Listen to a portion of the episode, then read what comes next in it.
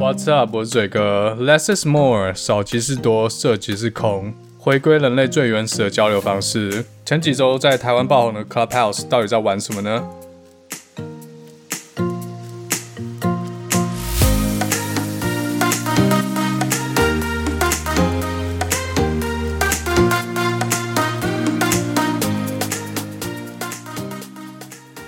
欢迎大家回来，达特嘴哥的第五炮，我是嘴哥。上周节目停更，绝对不是因为玩 Clubhouse 玩太久，呃，就是是刚好啦。通常我会做三周或四周，然后停更一周，休息一下。其实做 Podcast 也蛮花时间的啦，虽然不像 YouTube 还要剪辑影像、上字幕，但是要做一集，基本上包含录制，然后后制，也要花掉快一天。在我录音的这个周末是美国的连假，George Washington Day。但是外面病毒泛滥，所以其实也没什么地方可以去啊。而且周末的时候，西雅图下大雪。之前有一集有介绍西雅图的气候，那西雅图这个地方雨下很多，但其实不太下雪。冬天最冷最冷大概就是摄氏负二、负三度。而且通常冷空气是来自于高气压嘛，那高气压就是比较干燥一点，所以通常西雅图天气冷的时候都是晴空万里。周末这个大雪大概是礼拜五左右开始下，然后过了一个晚上，外面就整个被雪覆盖了，深度可能有到二十公分左右。西雅图通常只要下雪日，大家就会在家工作，就不去上班了。因为很少下雪，所以铲雪车很少，不像东岸的大城，每天积雪十公分是日常生活。我们这边没有，只要外面积雪超过十公分，有些家庭连车子要出车库都有问题。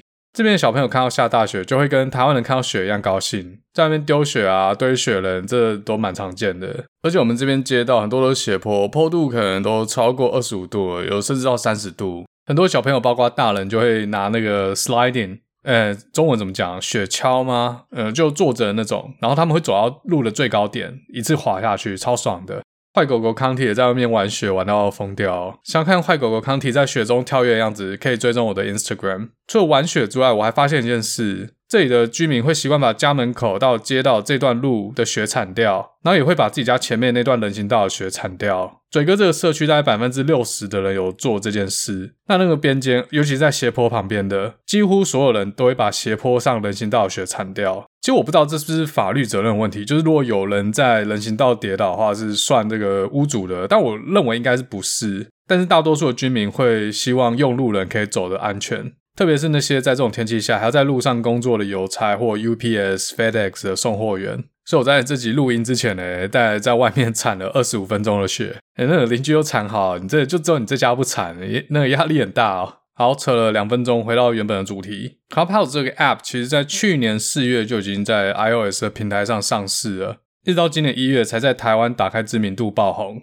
其中最重要的因素应该就是 Elon Musk，Tesla 的执行长，他接受了 Good Time 这个 club 的专访。Elon Musk 是被老高称为最接近神的人类，神一出现就会有很多人类想要跟他交流嘛。刚好 Clubhouse 就是一个这样的平台。Clubhouse 的基本玩法就是开一间房间，然后所有在房间里面的人可以群聊，可以是朋友，也可以是陌生人。可想而知，当一个名人，可以是明星、歌手、知名企业的老板，或是 Key Opinion Leader 网红，他们开房间的时候，就会有很多人想要跟他们直接对聊。这个平台就提供一个用语音直接交换意见的管道。另外一个 Clubhouse 在台湾爆红原因，就是因为限量总是残酷的。Clubhouse 不同于以往的社群媒体，就是你 download 申请账号就可以加入。他反过来思考，把它变成邀请制。要能加入 Clubhouse 有两种方式，第一种就是有朋友直接邀请你，那这个朋友已经是 Clubhouse 的会员。每一个人一开始进去只有两个邀请名额，所以一开始真的名额有限，才会每个乡民都在网络上要邀请码。实际上每个人会陆续得到更多邀请码，在使用三天或五天之后，最多应该可以拿到五六个以上。那我不知道以后还会不会有，至少好像还有剩啊。那第二个加入的方法就是自己去排队，在某个几率之下会有里面的会员来批准你的入会，这样你就可以加入了。一般能够批准一个人的入会申请是那个人的朋友，就说那个两个人手机的通讯录要有某种关系。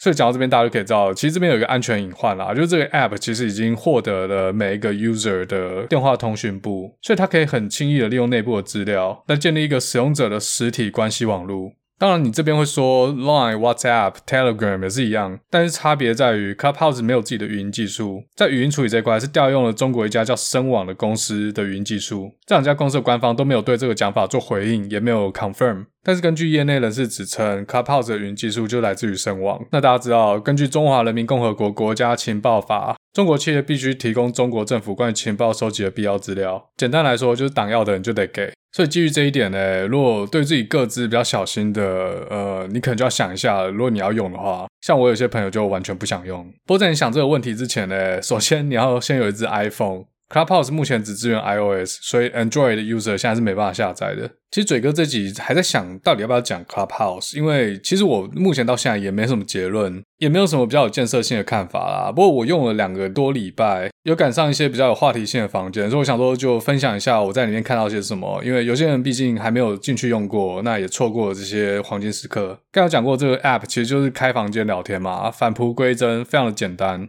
一切交流只能在房间里面用讲的，不能传文字，不能传图片。如果真要分享图片的话，现在有看到用法就是把自己的头像换掉，换成你想要分享的图片这样子。加入一间房间之后，你可以在这间房间里面看到其他的人。那如果你喜欢这个讲者，或是不管是谁，你可以直接 follow 他，就跟 Instagram 一样。这人只要被你 follow，他在哪间房间都看得到。比如说 follow 了 Elon Musk，下次 Elon Musk 进来的时候，你就可以知道他在哪间房间跟大家讲话。这就很像实体生活延伸。比如说看到韩国瑜走进麻将馆，那他就真的走进了那个麻将馆。那如果你想要上前搭话的话，如果他愿意，当然你就可以跟他聊天这样子。哦，这边忘了提，在申请账号的时候，Clubhouse 是希望呃。或者说是要求使用者使用真名，刚好提到这些安全疑虑嘛，所以该怎么做，大家应该要知道吧？如果你跟我一样有疑虑的话，真的不要傻傻的照做。但是呢，因为他有说使用者通讯录，所以当你的朋友加入 Clubhouse 的时候，他通讯录里面有你的本名和你的电话，其实你的本名都被 Clubhouse 掌握了。当一间公司你在使用它的服务，却不知道它怎么牟利的时候，你就要知道你本身就是那个商品。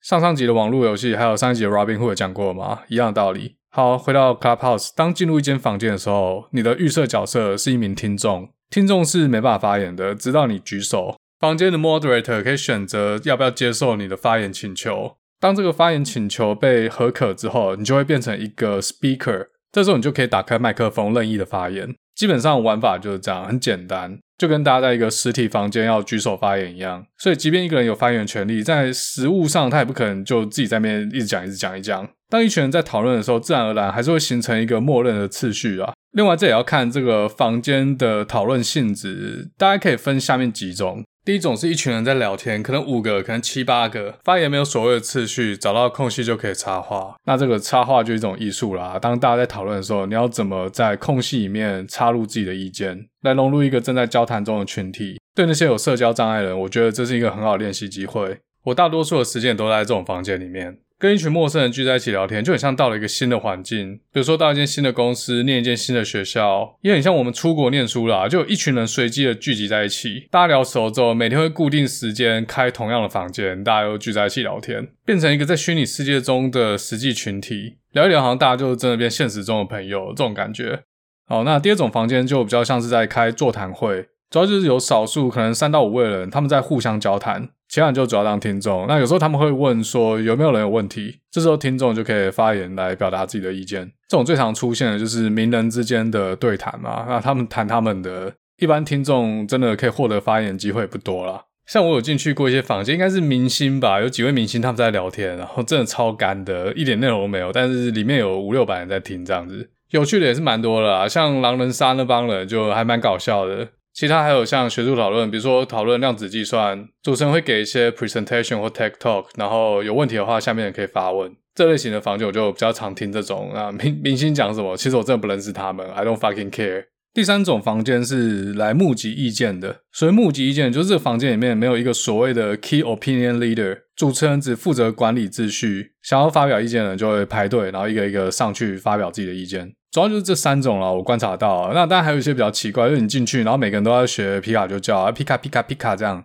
哦，对，还有另外一个忘了讲，就是无声房，嗯，进去就不开麦，没有人在开麦，就只是把自己加入那个房间，在这个房间里面可以浏览别人的资料，看你们要 follow 他。很多名人啊，像艺人或网红，他们会直接晚上睡觉之后挂在这种房间里面，让别人 follow。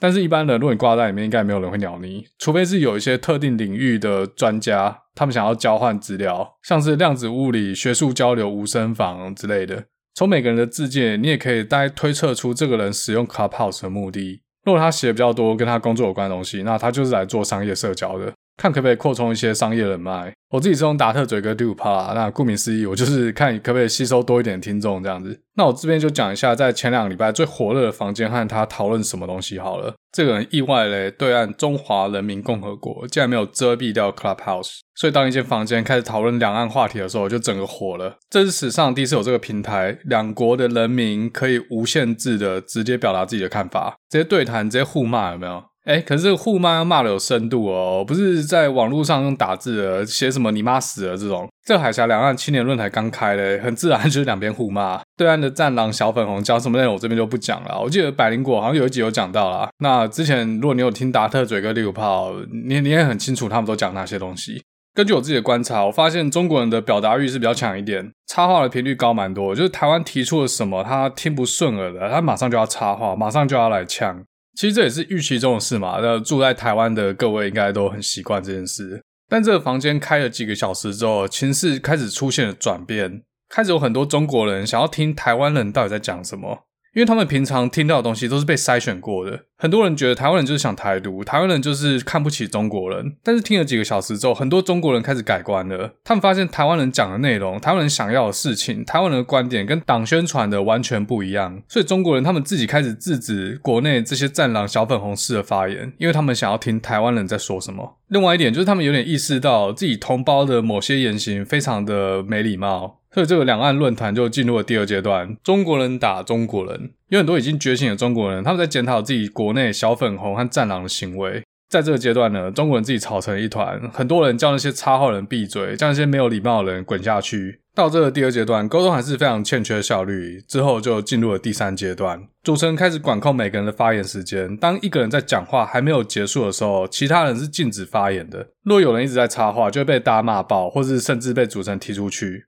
这阶段开始就正式的进入了沟通时期，最常出现规则就是台湾人发言完交给中国人发言，然后再交回给台湾人发言。想要发言人可以针对上一个人或是之前出现的言论做评论。从这个阶段开始，两国人民开始渐渐的了解对方的想法什么，还有为什么对方会有这样的想法。在台湾人这边呢，我觉得想法其实改变不多啦，因为我们很自由的可以去造访中国的网站嘛，所以他们的想法我们都其实蛮清楚的。唯一的不同是，台湾人发现，其实有很多中国人，不管是国内还是在海外的中国人，他们并不支持武统，甚至不支持统一，而且他们非常了解为什么台湾人不想要跟中国统一。这样的言论在中国是不准被讨论吗？所以我们也不清楚有多少人支持台湾的。我只能说，呃，这个数量比我预期的还要多非常多。那中国人这边，我感觉他们就真的大开眼界。他们从台湾的发言得到了不同的历史认知、不同的国族认同的方式，对于自由、民主、法治这个社会价值观的共识，还有对台湾人来说，什么是民主，不是只是投票而已，那个都是党宣传的。有很多中国人开始认知到，他们以为的民主跟实际上的民主差异有多大。他们也开始发现，台湾人其实不讨厌中国人，而且为什么台湾人这么讨厌中国共产党政府？从这个发言来看，中国人想要发言的渴望程度真的是远大于台湾人，因为他们国内可能真的没有这种自由表达想法的平台，就是所谓的言论自由啦。所以他们得到言论自由之后，就真的很想发言哦。所以他们除了渴望听到台湾人真实的声音，他们也很渴望对方可以听到他们真实的声音，而不是党宣传的那些东西，不论是内宣还是外宣。不过凭良心讲啊，我觉得上来发言的中国人普遍来说，论述能力真的强台湾人很多。有些台湾人发言的时候真的很紧张啊，话都讲不清楚，逻辑很混乱，不知道他在讲什么。不过这可能是已经经过筛选的结果啦，因为中国人可以上 Clubhouse，多多少少是有点能力的，有可能是在国外留学的高材生，也有可能是在中国比较有人脉管道的，可以至少你要拿到邀请码嘛，这是少数人啊。但是台湾人发言相对比较有自信，那我想应该是中国人应该多少明白自己知道中国特色的社会达尔文主义到底有哪些缺陷。哎，别不要不要说缺陷，呃，他们有制度优势，这个大家都知道。这种类型的两岸论坛越开越多间，因为每个人都想发言嘛，就要排队。呃，一个人如果发言三分钟的话，一百个人就要五个小时。很多中国人为了得到发言机会，他们愿意排五个小时以上，这就是其中一个很主要原因。为什么？我觉得他们真的很渴望发言。一个房间讲不够，那你有开第二间嘛？做开了四五六七间，讲都是一样东西啦。然后可能每过三五个小时，同样东西就一直被拿出来讲，因为换了一批人嘛。这种论坛我大概应该有听了一两小时，不过后来就走，因为真的东西都一样。波茨坦宣言、旧金山条约、台澎金马、法理台独、台湾主权未定论、二战历史、国族认同、国民党迁台二八事件、中国在国际场合对台湾的打压、会台二十四项政策、武统台湾的必要性、拿下台湾对中国国防的重要性、中美角力。这些大概就是海峡两岸论坛的内容，很多房间都开了七十二小时以上，主持人换了又换，大家接力。这些内容，我觉得台湾人真的肯留下来听五六小时的人真的不多。直到后来多了一个房间，就是维吾尔族的集中营是否真实存在？中国不论是内宣或外宣都不承认他们迫害维吾尔族，也不承认集中营的存在。他们说那个是职业训练所。在这个房间里面呢，就很多维吾尔族，或者有认识维吾尔族的汉族朋友在分享他们所见到的真实情况。很多陈述的内容就跟我们在新闻看到、听到的非常一致。但是由亲身经历过这些事情的人亲口讲出来，那种震撼力跟第三方的新闻报道是完全不一样的。有人说他的家人进了集中营之后出来，完全变了另外一个人。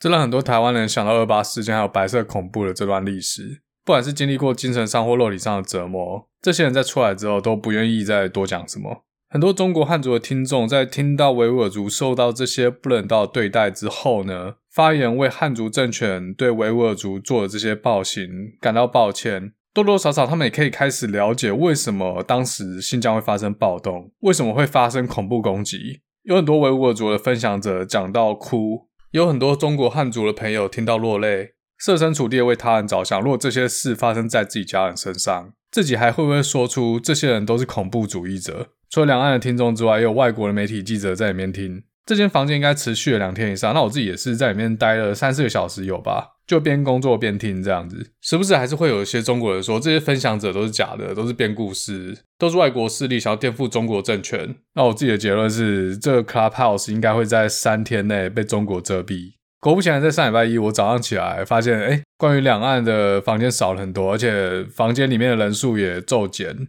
查一查就知道，Clubhouse 果然是被抢了。所以礼拜一之后，留在里面中国人，要么就是 VPN 翻墙，不然就在海外华人。中国媒体的解释是，Clubhouse 里面有很多人在发布不实言论，发放假新闻、假消息，违反言论自由。哎，这真的是蛮讽刺的哦。不过这也是预期中的事啦，这很中国嘛。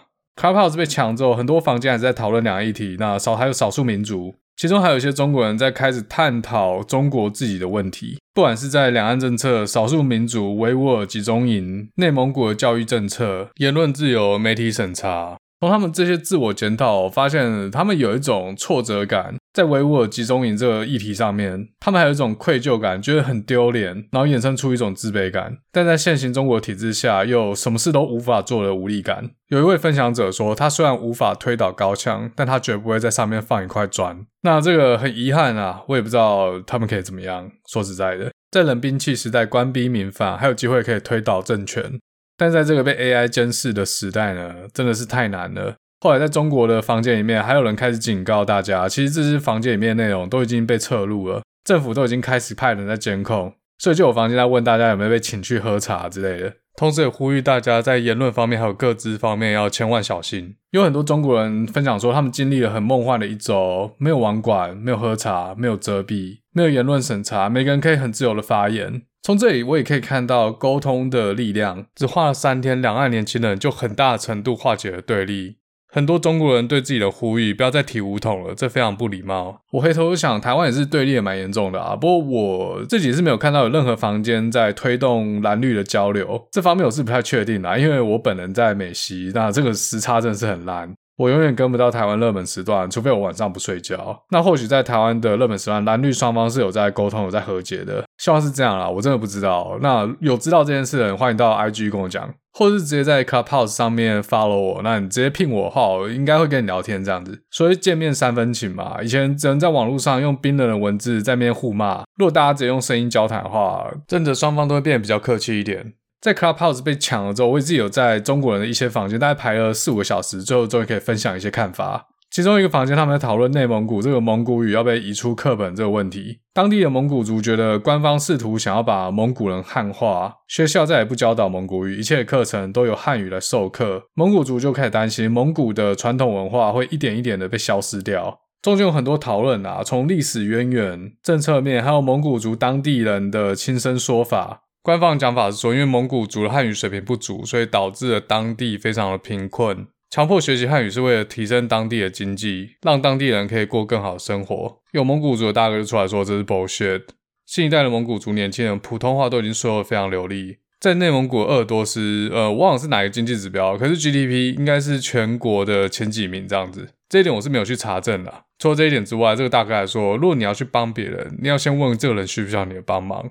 那我自己也举手发言，在分享台湾早期国民党入台的时候，对于台语还有其他本土文化压制，导致二三十年后，有许多年轻人已经不会讲台语了，不管是闽南话还是客家话。那当然，原住民的语言和文化就更难保存了。我后来又听了几分钟之后，就有事就先走了。之后大概过了两三个小时吧，我看这个房间还在，我就跑进去。之后那个主持人看我一进来，他知道我是台湾的嘛，他就狂问我问题哦，而且问题都不是很好回答。比如说，如果中国入侵金门马祖的话，台湾人肯为金门马祖一战吗？台湾人对于中华民族的国族认同是什么？如果台湾独立不会发生战争，台湾人希望用什么方式独立？是要另外成立一个国家吗？还是要延续使用中华民国？真的平常要受过一些训练，还好平常有做这个 podcast 啊，不然真的会落亏哦。可能我回答还可以啦，所以他们问题就一直过来这样子。然后最后自己也变主持人了，超莫名。那间房间应该有三四百人以上，应该是主持人本身早就已经快撑不下去了，所以赶快甩问题给我，把这个锅甩给我这样子。这个房间关起来之后，有很多中国人直接聘我要私聊。不管怎样，我觉得中国的年轻人这些精英真的对问题的理解能力很强，而且非常多人都可以讲出一套很有逻辑的见解。我觉得这是台湾年轻人有点不足的地方。虽然说他们官方真是毛起来洗脑啦，但我觉得这些精英真的逻辑思维训练蛮好的。如果中国不是一个集权国家，搞权贵裙带主义，而是一个自由民主的国家，不管要走共和联邦还是邦联这些制度，我觉得美国真的要小心哦。这帮中国精英撑起了美国科技业，因为中国本身制度问题，他们选择留在美国不回国发展。诶，所以有一天如果他们回国了，又在一个完善的制度底下。中美两国的差距真的很有可能在二十年内化为零。那这个 Clubhouse 被抢了之后，大概又过了四五天，这两岸这个议题就比较退烧了。还是有些房间在讨论两个议题啦，但是人数还有参与度跟之前比真的差太多。之后多了一些比较有趣的房间，就是应该是反串吧。比如说胡锡进后援会啊，大家知道胡锡进是谁吧？就那个鹰派环球日报的总编，之前他有私生子嘛，然后网民又嘲笑他没有生殖能力。在这间房间里面，大家就举手轮流来歌功颂德《环球时报》总编胡锡进老胡。那中国人真的很猛，写这种歌功颂德文章，这一把照，我听了一整晚上，真的笑爆。还有很多人直接模仿胡锡进，超像，就线上版的全民大闷锅。那我自己也举手上去共襄盛举啦，毕竟我也是那个胡锡进、金灿荣还有张维维的铁粉嘛。好，那听到这边，大家可能会觉得，诶，那 Clubhouse 是不是一个可以破除同温层的平台嘞？让这个不同的小圈圈可以互相沟通？但是我自己是保留啦，因为用了这两个礼拜下来，我觉得演算法还是试图为我那些同温层里面的议题。根据我的观察，这演算法应该是基于图学的推荐算法。确切来说，我不知道他用什么算法，但是很明显的，你在手机里面看到的房间会跟你 follow 的人有很大的关联。比如说你 follow 嘴哥，你就可以看到很多 AV 女优开的房间。你就可以进去听他们在讲什么，但他们都讲日文啦，所以我也听不懂。那如果你发的都是明星的话，大家就会看到比较多娱乐圈的相关房间。那个谁，地震专家炎亚纶，我看他几乎二十四小时都在上面。所以当这个你发的人够多之后，我觉得可能自己又会陷入同温层里面。好，那今天真的是没什么重点啊，纯粹跟大家分享一下这两个礼拜用了这个 Clubhouse 的心得。哦，还有一点，如果你是 LBGT 的族群的话，里面有很多房间让大家交流。那一般人也可以去了解 LBGT 族群他们的生活方式，还有他们的想法。不过这个 Clubhouse 的热潮，我感觉已经开始消退了。我一开始加入 Clubhouse 的时候，手机通讯录里面大概不超过十个人已经有 Clubhouse 的账号，其他那些没有账号的人里面，他们的通讯录里面平均不到两个人有 Clubhouse 的账号。但是我用了两个礼拜之后，在我通讯录里面还没有 Clubhouse 账号的人，他们的通讯录里面平均已经有超过二十个人已经注册了 Clubhouse。所以，即便一个人只能有限度的去邀请五到七个人，但这个成长速度还是很快的。在第一个礼拜，在所有我 follow 的人里面呢，最热门的时段应该有十几个人在线上，但是到了今天我录音的当下，我发楼的人变多了，但是上线的人数却锐减，所以我觉得这可能只是一股热潮而已啦。在很多知识分享或是知识交流的房间里面，节奏真的是太慢了，你要听大家讲很多废话，你才可以得到一点知识。那这跟 Podcast 比起来的话，每单位的知识量真的是比较松散。所以呢，我觉得那个达特嘴哥第五炮的听众，呃，该是时候回来听我们 Podcast 了。不过 Clubhouse 的确是提供了一个管道，让大家的交流方式变得比较方便。听众朋友里面，如果想要跟嘴哥聊天，或是讨论一些想法的话，可以直接 follow 我 Dr. Elegance，我会把资讯放在这一集的介绍里面。如果你看我在线上，真的不用客气，直接点就对了。我当下如果在忙别的事的话，就我会跟你讲啊，不用不用担心。好，那这一集达特嘴哥第五炮就跟大家嘴到这啦，我们下次再见。